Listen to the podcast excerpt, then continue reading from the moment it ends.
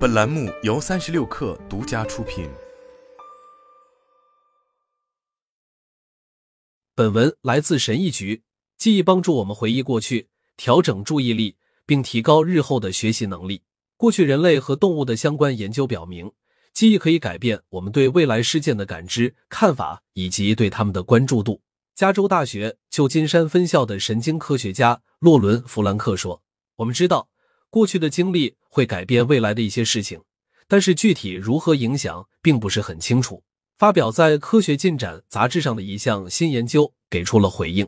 研究人员以蜗牛为实验样本，研究就记忆如何影响动物对未来相关事件形成新的长期记忆。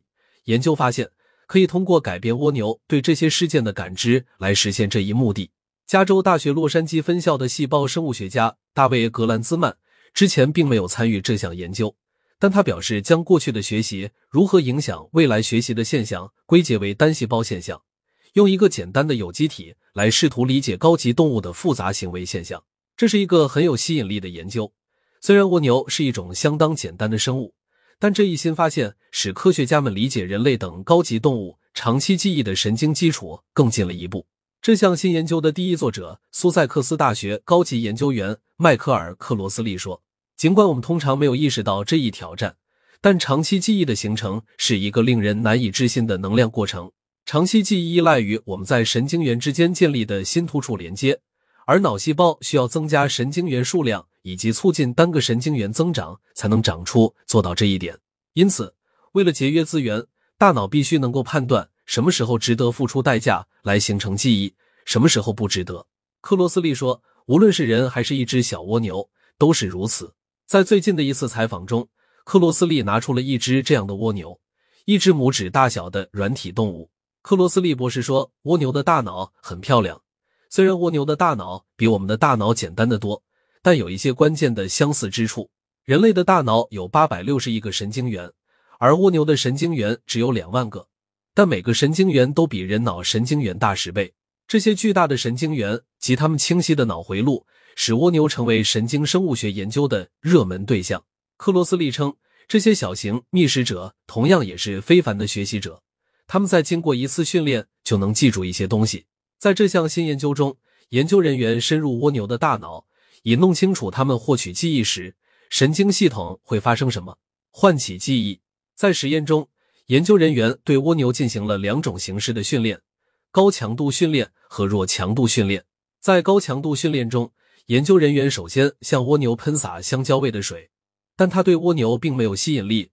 刚开始，他们会张开嘴吞下，但随后又会吐出来。然后，研究人员又给蜗牛喂糖，他们蜂拥而上，狼吞虎咽的吃个精光。又隔了一天，他们再次对蜗牛进行了测试，结果表明，蜗牛从那次经历中学会了将香蕉味与糖联系起来。蜗牛似乎认为这种味道会令人向往，因为他们就更愿意吞下水。相比之下，蜗牛并没有从弱强度训练中学习到这种积极的联系。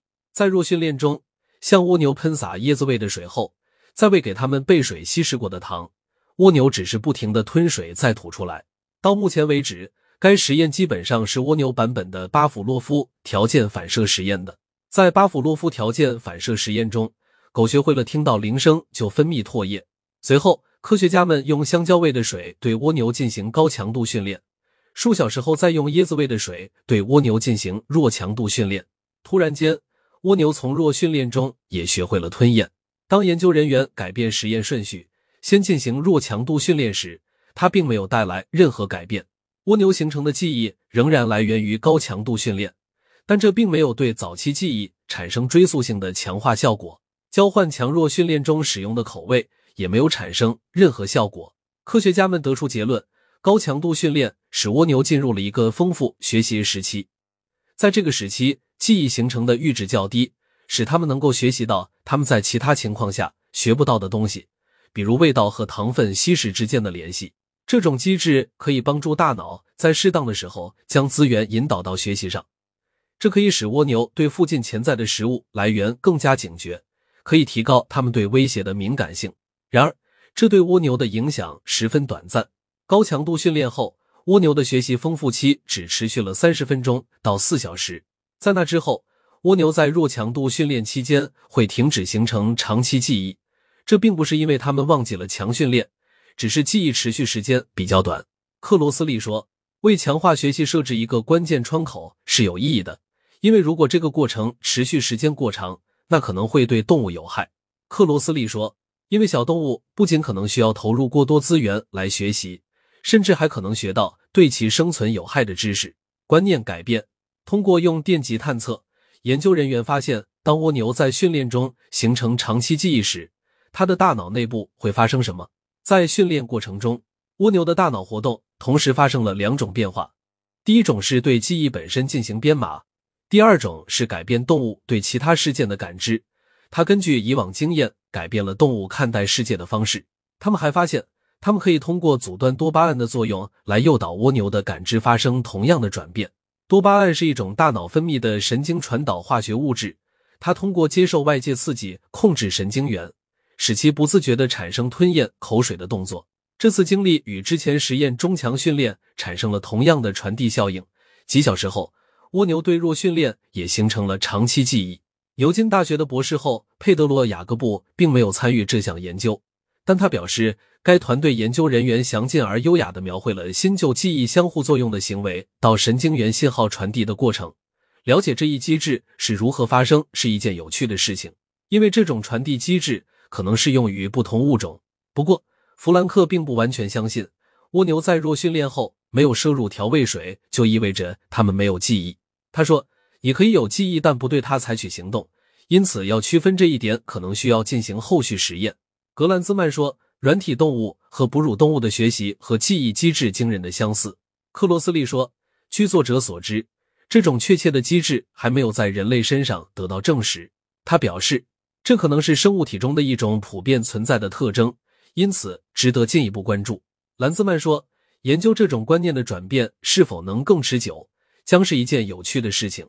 他怀疑，如果给蜗牛一个厌恶刺激而不是他们喜欢的东西，这可能也是可行的。